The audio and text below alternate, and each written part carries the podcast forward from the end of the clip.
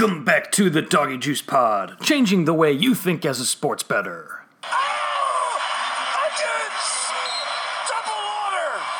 This is episode number 37, Wednesday morning, March 13th, 2019. It's here, baby. The best week of the year to bet college hoops, followed by also the best week to bet on college hoops, followed by another best week to bet on college hoops, and followed by the Final Four. In this episode, I will cover the conference tournaments that are taking place this week. We have 14 conference tournament championship games on Saturday and six on Sunday. Boom, baby! There are no guests on the pod this week. We decided to move the interview with the brains behind Cron Harper to next week. If you haven't heard of them, follow that Cron Harper Good Good on the Instagram for some good laughs and the hot truth. That's Cron is in Chronic, and Harper is in Ron Harper. We'll break down the bracket and react to some big NFL deals in the podcast episode next week with those guys. We had those crazy wide receiver trades in the league the past couple of days, arguably the best two wide receivers, respect to Julio and DeAndre, uh, got traded to new teams with Antonio Brown going to the Raiders and the big shocker, Odell Beckham Jr., getting shipped to the Cleveland Browns. So some teams are making some big moves. But this episode's all about college hoops, baby. In this episode, I'm going to hit on each conference tournament. I've been looking forward to doing this one for a while. And uh, I'll offer some good value plays and hopefully some good angles that'll help you make more informed decisions on your bets. And then I'll quickly touch on my golf handicapping strategy because we have the Players' Championship this weekend.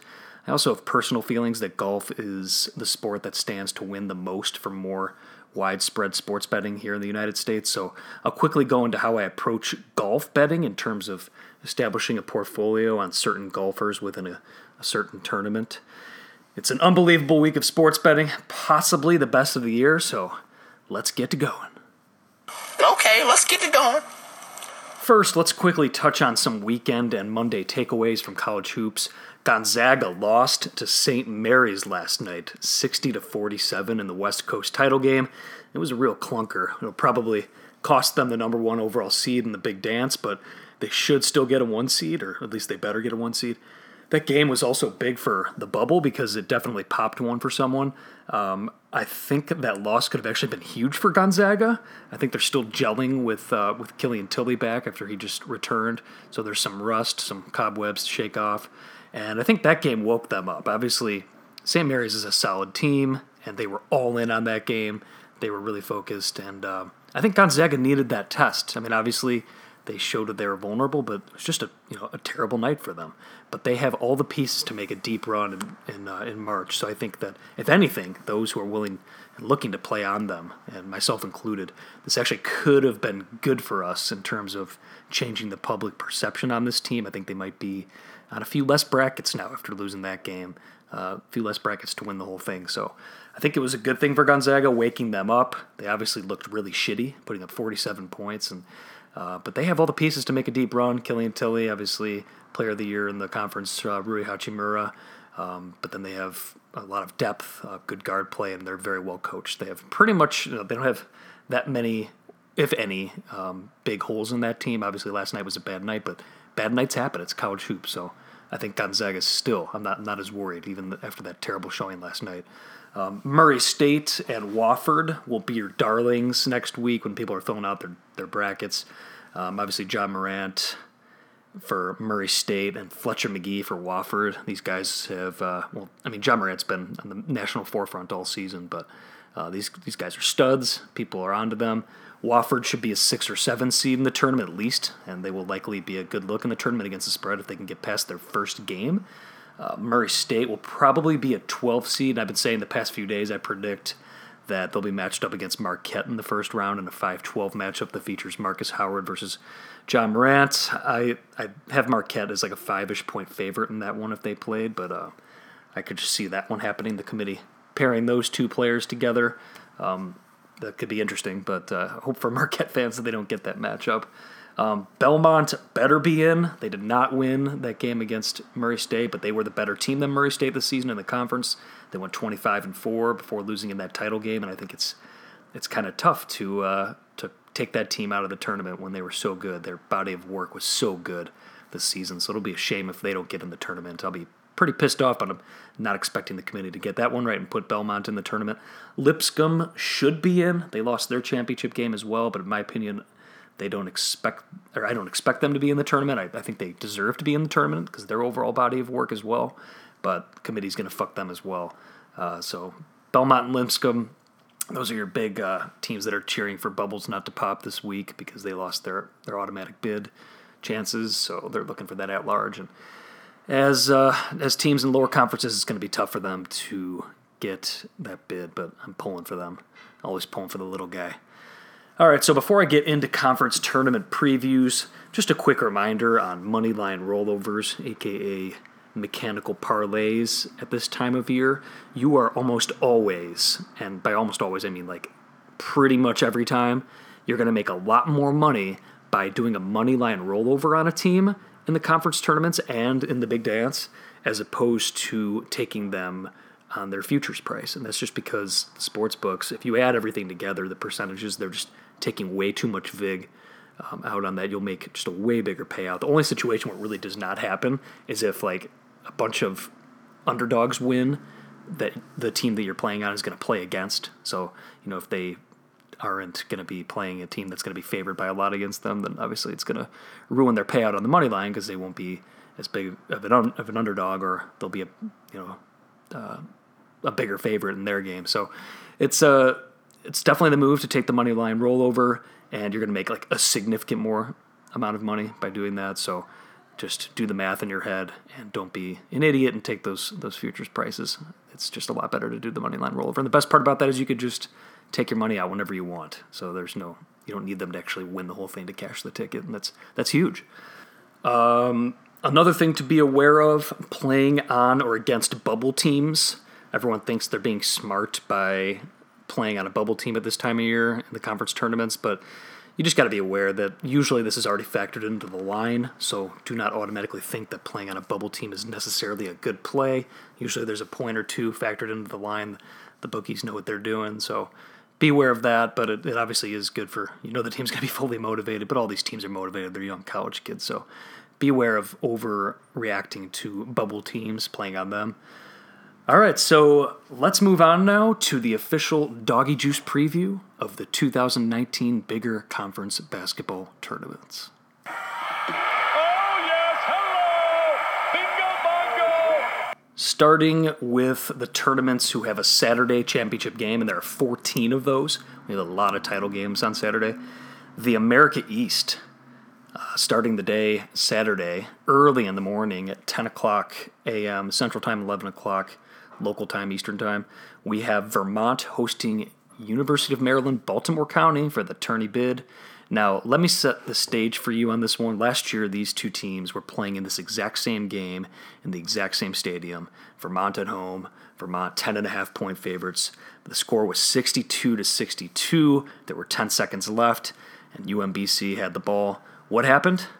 Jairus Lyles from UMBC drilled a three pointer from the top of the key at the buzzer and shocked Vermont. And then UMBC went on to make history as a 16 seed. You know that story, obviously. I haven't seen a line yet, but my numbers have this one on Saturday at around 12 to 13 points. Vermont favored. Here's the thing, though these two teams have played twice this year already, home and away, and UMBC has won twice by 13 and by 19 too in each one. So it's not like they were buzzer beaters or anything like that. Um, Vermont they only lost four of their games this year, besides those two games. Two of those losses, those four losses, were to Kansas and Louisville. And another one of the losses was to Lipscomb, the team that I talked about before. So uh, they, in my opinion, deserve to be in the tournament. So you have to wonder then is there a fundamental matchup disadvantage here for um, in favor of UMBC against Vermont? Well, when you dig deeper, and Vermont's home loss to UMBC this year, Vermont was without Anthony Lamb, their leading scorer, and actually a third Duncan brother started the game in his place to become the second trio of brothers to start in the same game for the same team. Really quickly, who was the first? I'll give you a moment to think about it. If you get this, then you're a wizard. The answer is Villanova's Larry Keith and Reggie Herron. They started against Colgate on February 26th, 1977. Yes, I looked that up. Anyway, there's a lot of food for thought in this one, but I'm interested to see what the line is. Um, haven't seen it yet, but I, I may consider actually playing on Vermont at the right price. I need to dig a little bit deeper into the actual matchup, but I think the Vermont at 10 or less might be a take for me here. They might be tight at the beginning of the game, so maybe even getting involved in running, but you know that they will not be taking this game lightly at all. They're the better team, they're the more experienced team. They'll have the home crowd behind them. They'll be energized and they'll be out for revenge from last year, so and from the two games this year. So I want to play on Vermont in this one, but really got to dig deeper into that one. But it looks like Vermont at uh, anything in the single digits might be worth a play in this one, or at least getting involved on Vermont in running the Mid Eastern Atlantic Conference, the MEAC. Not as much on this tournament. Norfolk State uh, is the favorite, and the tournament is being played in Norfolk, Virginia, so that's who I'll pick to win this whole thing. And they play later today against South Carolina State, and they're eight and a half point favorites in that quarterfinal matchup. So give me Norfolk State to go through and win that tournament. Moving on to the Big 12. The first round of this one is tonight, but it actually really gets going tomorrow. Texas Tech is the overwhelming favorite right now, and for good reason. They they've been the class of the conference, and there's there's no team hotter in college basketball right now. They're number one in defensive efficiency in the entire country. I'm seeing them at plus 150 to win this Big 12 tournament, though, so zero value in taking that. Better off doing the money line rollover, like I've said before. Kansas historically performs very poorly when this game is in their backyard. It's in Kansas City again this year. Um, but I, I would have looked at Kansas State here, but Dean Wade is probably going to miss this entire tournament. He was downgraded to doubtful for the entire tourney, so that's a real shame. I think the team with him is just completely different. So I'm definitely not looking to play on Kansas State without Dean Wade in this one. Um, I think the value play though in the Big 12 tournament is Iowa State.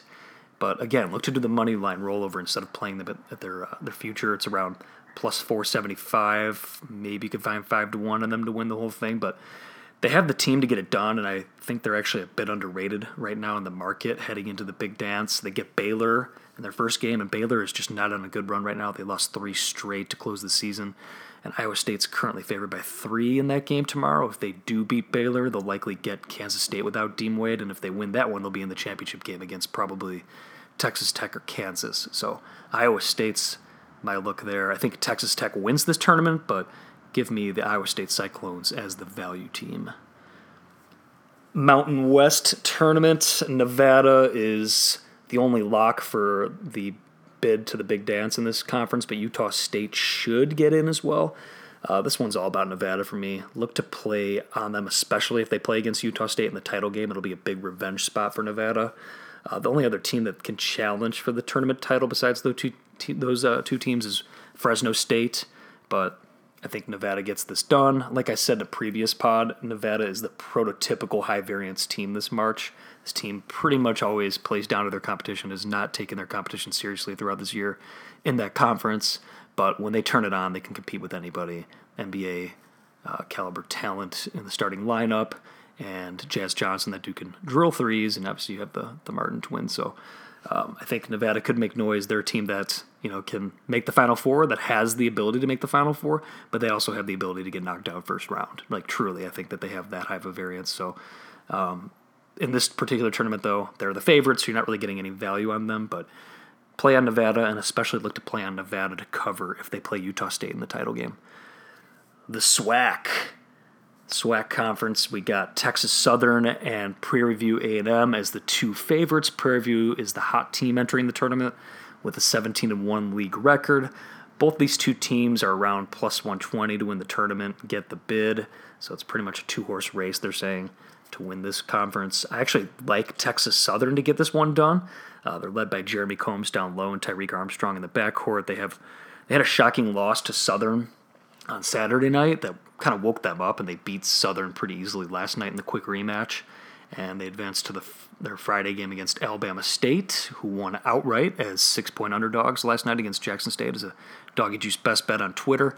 But I think Alabama State's run ends against Texas Southern on Friday, and Texas Southern takes the crown in this tourney because I have them favored by about two or three points on a neutral against Prairie View if those two teams were to meet in the title game. So give me Texas Southern to win the SWAC. The Big East. This is one of the most wide open tournaments that we will have this week. Obviously, this was a two team race to win the conference title this year between Villanova and Marquette. Both teams struggled down the stretch, and Marquette blew their chance to, to uh, clinch a share of the Big East tournament title. That was brutal. That loss at home to Georgetown over the weekend when Villanova lost and uh, set up Marquette beautifully to share the title. But Villanova is number one in this tournament, but they're not playing good ball lately. And obviously, speaking of not playing good ball lately, Marquette, boy oh boy, ever since they did blow that second half lead against Villanova, they've lost four straight, two at home. But right now, with literally everyone off of Marquette at this time, I'm considered this is when I would look to to buy onto Marquette. Obviously, the market's very low on them during this terrible run, so I wonder if we can actually find Marquette at this time. But I really just don't want to play on them. I think that uh, Markus Howard might be having a case of Trae Young this year. He's just gassed he's down the stretch. They've been leaning on him all season long, and he's been amazing. I thought he was a Player of the Year candidate, but it's just been tough for him here down the stretch, and just ran out of gas like Trae Young did at the end at the end of the season. I mean, if you think about it, it's just such a big workload over the course of the four month season. So it happens, but with a little bit of extra time off, I think Marquette could be poised to win this one, but you're not going to get any value playing on Villanova or Marquette in this tournament. I think the value plays could be they'll be on one of those middling teams in the conference. I think Seton Hall or Providence could be a good look if you're looking on the futures board, especially Providence 25 to 1. Uh, this one will be fascinating to watch, but if you're yeah, if you're looking for that value, one of those middle teams to win the conference in terms of uh, your futures odds. But this one's wide open. I think any team can take it. Uh, I'll predict that Villanova gets it, I guess, if I have to make a pick, but there's no value in taking them to win this tournament in the in the futures board, especially. Moving on to the MAC, this is Buffalo's tournament to lose. The low key thing to look for in the actual big dance when dealing with Buffalo, look to see if they're playing on a Friday night in the opening round. And if they get past the opening round, uh, the, the first weekend and make it to the Sweet 16, look to see if they're playing on a Friday night in the Sweet 16. Um, and the reason for that is if, if they are, look to play on them or at least refrain from playing against them if they're playing on a Friday night because they made a habit of playing on Friday nights seemingly every Friday during the season. It's their routine, they're accustomed to that, and that could be a huge factor in their opening game of the tournament that people are not thinking about. So that's just one little nugget to keep in mind. But this is their tournament. The tournament's being played in Cleveland, though. Buffalo should win this thing, but Toledo might have an outside chance to steal the bid from a bubble team since Buffalo's making the big dance regardless. But Buffalo's the favorite. I think they win this tournament. On to the next one. The Big Sky, not a whole lot here. Montana and Northern Colorado, the top tier of the league. Weber State is also right there. I've noticed that I've been playing a lot of unders with this conference recently, especially with Northern Colorado and Northern Arizona, and I'm actually on the under 142 and a half in that Northern Arizona game this morning. It looks like it's uh, set to cash at the end here. I think Northern Colorado, though, they're, they have a great chance of getting this one done. Montana is the top team on my conference power ratings, but they might be without their stud Jamar Akoh due to injury. So that one's still up in the air as this tournament goes on, but that does downgrade their power rating for me. Uh, so I'll pick Northern Colorado to win this tournament. They have Jordan Davis, a stud senior, and probably the top freshman in the conference in Bodie Hume. So give me Northern Colorado to win the Big Sky tournament. A little lingerie on the deck with that move. The ACC, obviously, this one's going to be filled with storylines this week and this weekend. You have the big story Duke and Zion Williamson. Is Zion going to come back and play this weekend? I think he will in order to shake off the rust and gear up for the, the tournament run, but I think there's going to be that rust, so that's a factor to look for. Virginia and North Carolina are the top two seeds. Um, they'll be obviously right there, uh, being favorites to win this tournament along with Duke. Uh, we're set though to get a Duke versus North Carolina rematch in the semifinals. Florida State is a dark horse team, I think, in this tournament and in the big dance too. They have the talent and the depth, but just a terrible X's and O's coach and Leonard Hamilton. That's always an issue with that team. If they were not so poorly coached, I would be willing to buy on them more, especially to win the whole thing. But I think we get a Duke versus Virginia final here. Um, we get a Duke versus UNC trilogy and a Duke versus Virginia trilogy this year. But give me Virginia to cut down the nets in this one and uh, get the number one overall seed in the big dance. I would love to see Duke under the radar heading into the big dance if they were to bow out early in this one or lose obviously before the title game. But we're going to see some really good matchups here. The issue is how much do these teams really care? They want to preserve themselves for the tournament, and not gas themselves by playing back to back to back days, and you know maybe even leading to, to further injury for certain players like Zion. So it'll be interesting to see how um, Coach K manages that, manages Zion's minutes, and who really wants it. I think Virginia does want it too, so that's why as the number one seed and power rated, you know, power ratings I do have Duke better with Zion, but but obviously there's that reassimilation process with getting him back. Um, so I think Virginia is the look here. You're not going to see any value playing them in the futures market, but I think Virginia wins and cuts down the nets in the ACC tournament the Conference USA tournament. This one is also wide open, but did you see how janky the setup is in this tournament? You can Google it, but they basically have, at least for the earlier games, they have two courts that are separated by a curtain, AAU style. It's pretty janky, especially for a conference that has had some success in the past. But Conference USA tournament, watch out for Marshall here. Thundering Herd are peaking at the right time, and they're a really streaky bunch. They lost four straight and set seven of eight, but now they've reeled off five in a row and they were on a five game winning streak before that bad run of, lo- of uh, losing seven out of eight. But that bunch is uh, they're coached by Dan D'Antoni, Mike D'Antoni's brother. They like to run and gun. They like to give teams fits. They're usually an over team, although obviously the totals reflect that. But I really think they can win this whole thing, and if they stay hot, they could maybe be scary entering the tournament. But Marshall, I think, could be the look here to come through. Um, as as champions of this tournament, even though they're not one of the top picks to win it. Southland, not much in this conference. Smaller conference down south. Abilene Christian is my top power rated team in the conference, but it's close between them and Sam Houston State. Sam Houston State has been one of the top against the spread teams this entire college basketball season. Uh, they're the slight favorite, Sam Houston State, in the betting market at around plus 130 to Abilene Christians plus 165, so it's close, but I'll go with Sam Houston State and the chalk to get the tourney bid from this conference. Moving on to the Pac 12, it's crazy how far this conference has fallen in recent years. It's most likely a one bid league. Only Washington and Arizona State have a realistic shot of an at large bid. Um, Oregon had some tough injuries this year to deal with, including Bol Bol, Manute's son. Um, he went out early in the season. I wanted to play on Oregon, but Oregon's heating up at the right time here. Washington's the favorite, but I think there's value further down the betting board in this tournament, especially Oregon, who I'll get to in a second. Um, I think this could be a tournament where we see both Oregon teams in the final. There's going to be probably a semifinal matchup between, at least the way I have it projected, uh, Oregon State against Washington and Oregon against Arizona State. But give me Oregon to win the whole thing here. They're playing very well lately, closing out with four straight wins, including the straight up win at Washington, the last game of the season that I was on. I was on uh, Oregon as six point underdogs in that one the other night. Uh, Dana Altman is an excellent coach in March, and I think he'll figure out a way to get his team to the big dance and win this tournament here. So give me Oregon to win the Pac 12 tournament. Moving on to the WAC, the WAC. We got New Mexico State as the team to beat in this tournament. They start off against the lowliest of the low, Chicago State, tomorrow afternoon in a game that Mex- uh, New Mexico State should be like 30 point favorites in. Uh, Grand Canyon and Utah Valley are the only other teams that will challenge New Mexico State for this tournament bid. I think Dan Majerle's squad, Grand Canyon, can get it done. Grand Canyon is the only for-profit institution in Division One college basketball, by the way private Christian college. Uh, but they'll they uh, only recently became tournament eligible in recent years, Grand Canyon, after transitioning from the lower levels. So this could be a big moment for that program and for Dan Majerle if they win this one. They lost to, Mex- to uh, New Mexico State both times they played the season, but those games, those losses were by two and three points respectively. So I think the Majerle squad has a shot to get it done here. I'll go ahead and go out on a limb and take Grand Canyon to win the WAC.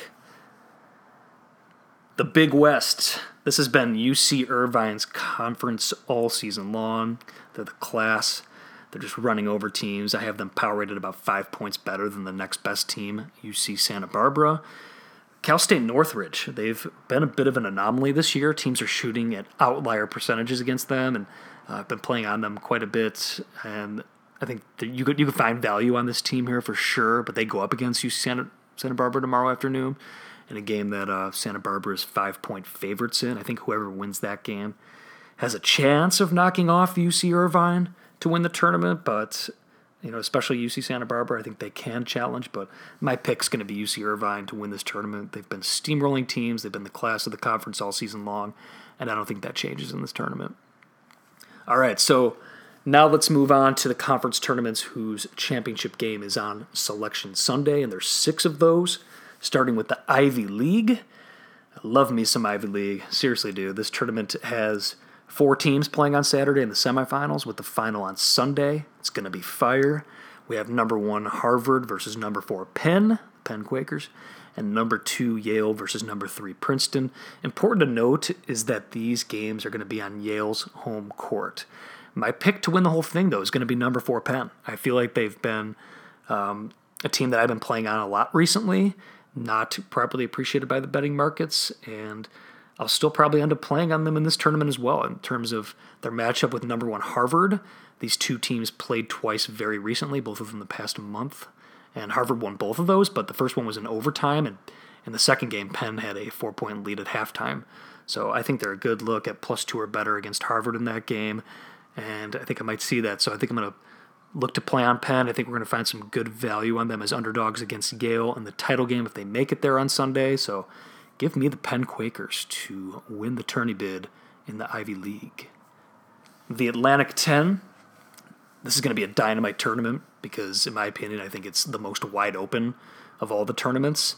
VCU is the favorite at around even money, but I think you're better off looking at some of the other teams in the conference for value. I'm a big fan of the Bonnies, St. Bonaventure, and also St. Joseph's. The Bonnies have been hot lately. They should get through to that semifinal matchup against VCU. St. Joe's, they have a dude named Charlie Brown who can straight up hoop, and he's healthy again. And you also have Davidson and Dayton in the wings, poised to enter a clash against each other in the semifinals. Uh, if the aforementioned St. Joe's or St. Louis can't upset either of them, but the pick here is VCU, but the value is on the Bonnies to win the Atlantic 10. The SEC, historically, this has been the Kentucky Invitational. LSU, they won the conference, which makes this bracket all completely fucked up because Kentucky and Tennessee are clearly the class of the conference, but they're the two and three seeds, and they'll have to play each other in the semifinals. But that's if they get there. I think Mississippi State can actually give Tennessee some trouble in that matchup if these two teams do end up playing. Uh, recently, LSU has been the center of controversy, but are they the value team here anyway? I wonder that just because no one's really looking to play on them right now, and the players. Um, they're still the same players. They are missing their one of their studs who's out because of the controversy, but they have quite a squad to deal with, and they you know, they might be hungry to win this and show everybody that hey, we're still a good team here. But if you're looking for a future, I think the play is on Auburn. Um, there's not much value on them at five to one. You're better off doing the money line rollover.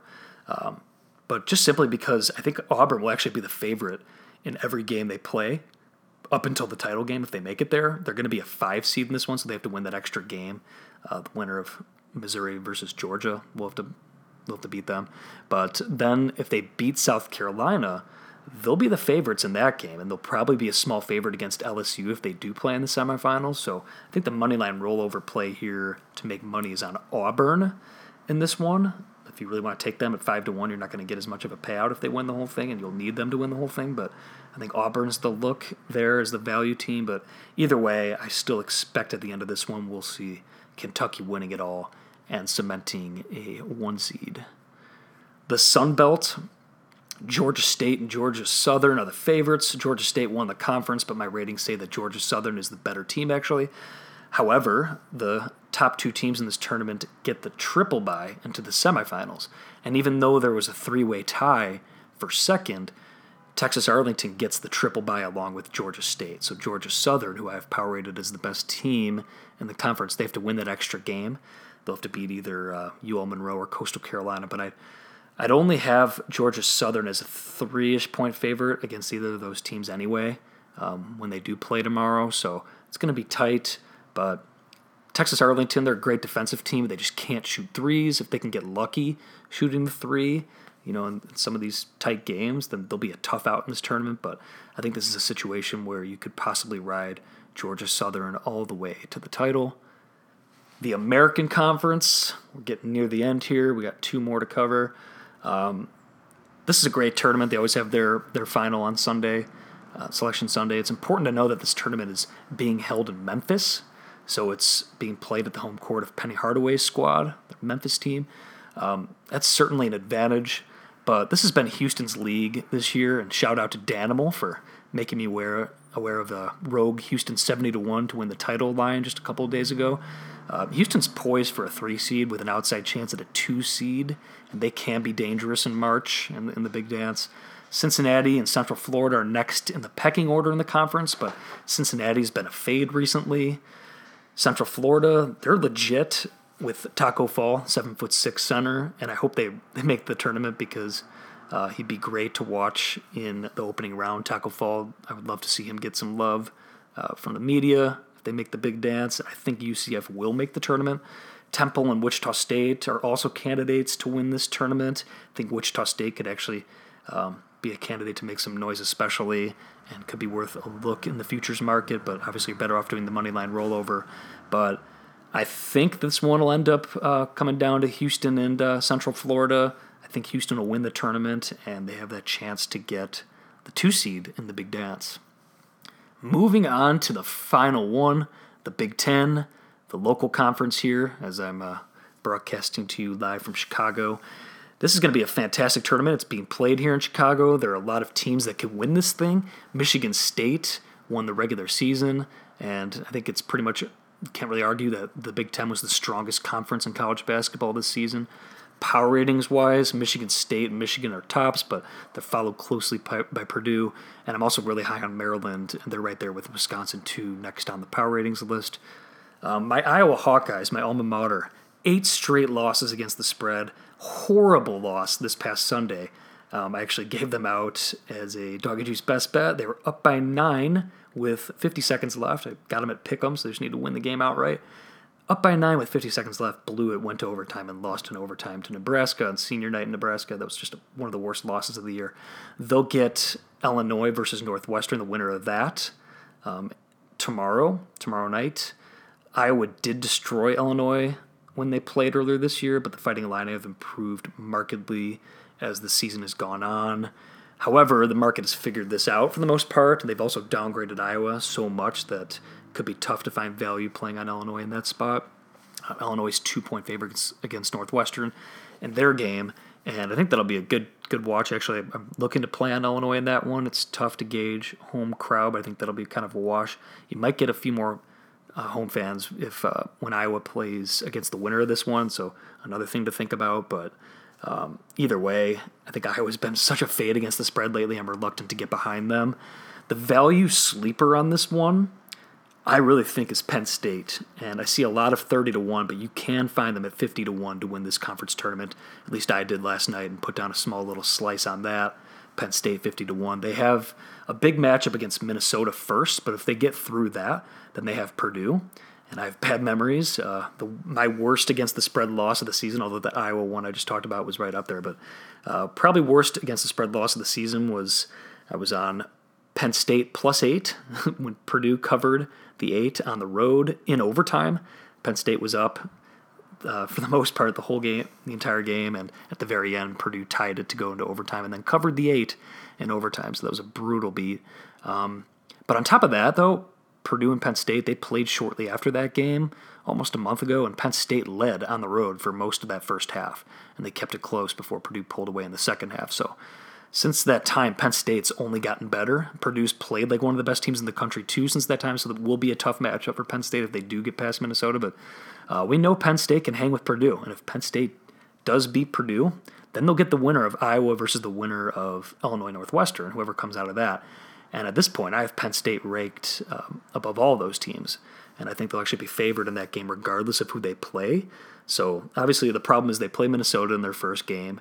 Um, Minnesota is also a strong team right now. But Penn State's favored in that game, uh, minus two and a half, um, which is it's just a tick above where I have it. It's, have about two, but one and a half to two. But if Penn State wins that game that they're favored in against Minnesota, and then if they and, and the market's calling for them to win that game. So Then, if they win that game, they avenge the home overtime loss and the second loss to Purdue in that next game. Obviously, that'll be the tough one. They win that game, then they win another game they're favored in. All of a sudden, they're in the Big 12, they're a Big 10 championship game. And you could do a lot with that 50 to 1 ticket by that point. So, this is a spot where the 50 to 1 isn't as far off because, like I said, they'd be favored in two of those three games they need to win to get to the title game. So, if they're favored in two of the three, and clearly they've shown they can play with that other team that they're going to be underdogs against, that 50 to 1 looks a little juicy. So, Pete some money on Penn State at 50 to 1. But honestly, Purdue, I think they're worth a look um, as well, just due to the easier road. They have to play against the winner of Iowa, Illinois, Northwestern as well. So whoever wins between Purdue and Penn State, I think, is going to that title game. Purdue's obviously the chalk to get make it to the title game, so and their price is reflected accordingly. But so overall, team I think will win this whole thing. I mean, one of the Michigan teams. It's hard not to say Michigan State's win this tournament, but I think Purdue will make the title game obviously for my 50 to 1 ticket. I hope Penn State does, but I think Purdue makes it against Michigan State. I think that'll be the matchup. Michigan State will be favored in that one. So pure pick, got to go with the chalk Michigan State, but I think Purdue could be a really good look as well, along with that aforementioned Penn State. Um, that's that's where the value lies. So that's it for tournament previews. As always, check Doggy Juice on Twitter and Instagram for updates on value plays and any other good info that I find during this busy time. Before I finish with some golf, here are my current seeding projections for the big dance, not based off my own personal power ratings, but instead how I expect the top three seeds uh, to be in the in the tournament come selection Sunday. The Doggy Juice projected number one seeds. Man, I was going to say Gonzaga as the number one overall seed, but I have Gonzaga as a one seed. I have North Carolina, Virginia, and Kentucky as a one seed. I think Virginia, if they win that conference tournament, could get that number one overall seed. It'll be interesting, but number one, those four teams. The Doggy Juice projected number two seeds Duke, Michigan State, Texas Tech, and Tennessee. And the Doggy Juice projected number three seeds Michigan, Houston, LSU, Florida State. Uh, I might do a quick podcast with my reactions to the to the bracket on Selection Sunday. We'll see, but either way, we'll touch on that that bracket next week. And the episode with Cron Harper will really break it down for you next week. Um, I love doing this podcast during, during March Madness. Nothing but nylon from deep. So, really quickly before I finish this episode, I'm going to really quickly jump into my golf handicapping strategy. I think that golf is going to benefit so much from expanded legalized sports wagering and Gill Alexander on VSiN routinely says that golf is the sport that's most ripe for a handicapping revolution. I think that's so true, and that we're actually starting to see it right now anyway. For those who haven't heard about it yet, too, check out Joe Peta, P E T A, his new book, um, a 2019 Masters preview, just came out last month. It's a fantastic read on strokes gained statistics and new ways of thinking with regards to golf handicapping uh, something that personally fascinates me, and as a, as a handicapper myself, something that I can probably say I'm most looking forward to is improving my skills in the upcoming years in golf handicapping as I better learn to utilize that data. Um, so, golf betting is, and this is coming from a guy who cannot golf. Um, it's no cakewalk. I've tried to learn the handicapping strategies from top golf handicappers that I like to think are plugged in to the pulse uh, on golf, but I can't golf worth a shit. Like I literally might be the worst golfer in the entire entire world. I'm just that bad. But I like to handicap it, so I don't do my own numbers in golf, but I am learning to utilize certain numbers and sources of information. A lot of handicapping golf comes down to not just to the golfer's current form, but I think more importantly, you'll have success if you look at courses that are similar to the course that the golfers are playing on this upcoming weekend then look at how individual golfers performed on those similar courses in order to use those data points to paint a better picture on how you expect them to perform this weekend. So look at what types of grass the players are better at playing on. Some are better on the Bermuda grass, some are better on the bent grass. Obviously, you have you also want to isolate which players have a certain style that fits the course, or if uh, those who usually have success on the course have, have uh, certain skill sets, like good at scrambling or they're especially good uh, at greens and regulation, etc. I like to think of it as looking at horses for courses. So, in terms of golf betting. Just like most future markets, it's very hard and very rare to find value on the golf futures market for individual tournaments. A lot of that comes down to timing, but it's just hard to find true odds that find value. Uh, the real way to make money betting golf is in matchups, and that is where you will find your best value.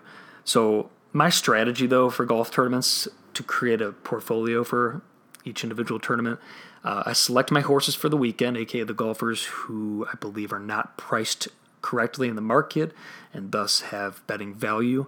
And I usually diversify by taking uh, a little small piece of that golfer to win the tournament. Some of them, some at them to finish top five, some at them to finish top ten, and sometimes even a little bit on them to finish top twenty. Kind of, kind of separate that out for each golfer um, so that I'm just not like all in on them to win the whole thing or finish top five.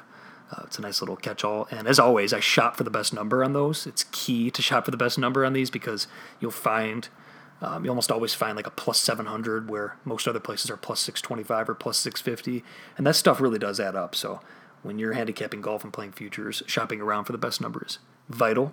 Um, and then on top of my futures on those selected horses that I have for the course, I like to I look to play on those same golfers in particular matchups as well, especially looking to fade players who are particular who are uh, particularly bad on that type of course or that particular course and or who are not in good course form. So if you can find a matchup of one of the horses that you're on in the tournament against a guy who you want to fade in the tournament, that's the dream scenario.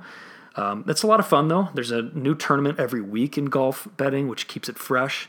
Um, but as I said, golf is probably the sport that I'm most looking forward to learning more on how to handicap, and I think it's going to be huge in coming years, especially with this young crop of star golfers and tons of stars out there, and of course the return of Tiger. So golf handicapping is going to be fun.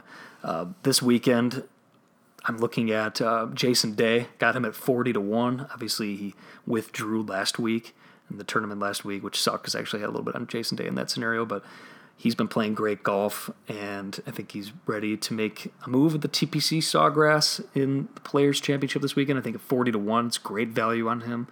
Um, also, guys like Patrick Cantlay in the 45 to 1 range. I think those are worth a look as well. So, looking forward to that one. It's going to be a great tournament. It's actually the biggest purse, the Players Championship, of all the tournaments, including the majors. It's, they're playing for the most money. And they have a new setup this year where obviously this game's earlier in March. Not too pleased that it's during my favorite college basketball weekend besides the big dance, but I'll take it. It's going to be a great weekend for golf. And also, take a look at Tiger this weekend, too. I think he's poised. I know a lot of golf handicappers, uh, their metrics say that there could actually be value on Tiger. He's around 25 to 1 if you shop around as well. Not much value taking that, obviously, but could be worth a little bit of pizza money, actually, surprisingly, because uh, Tiger was such a fade early on last year. So, It'll be a good one. Players Championship this weekend, and obviously it's going to be behind college basketball, the star of the weekend. All right, everyone. That'll do it though for this episode of the Dog Juice Pod. The next few days are truly some of my favorite days of the year, so or to bet. So I hopefully uh, you all enjoy it and do well on your bets. Like I said, Cron Harper will be here next week. Give them a follow on Instagram, and I might have that pod shortly after the selection show to give you my initial reactions. We'll see. But as always, check Doggy Juice on Twitter and Instagram for best bets these next few days. I'll be posting plenty uh, as these conference tournaments really get heated up, and then we have our championship games over the weekend. It's going to be a fun ride. Looking forward to Selection Sunday and seeing who punches their tickets to the big dance. Enjoy the games, enjoy your weekend, and I will talk to you soon. Peace. Doggy Juice out.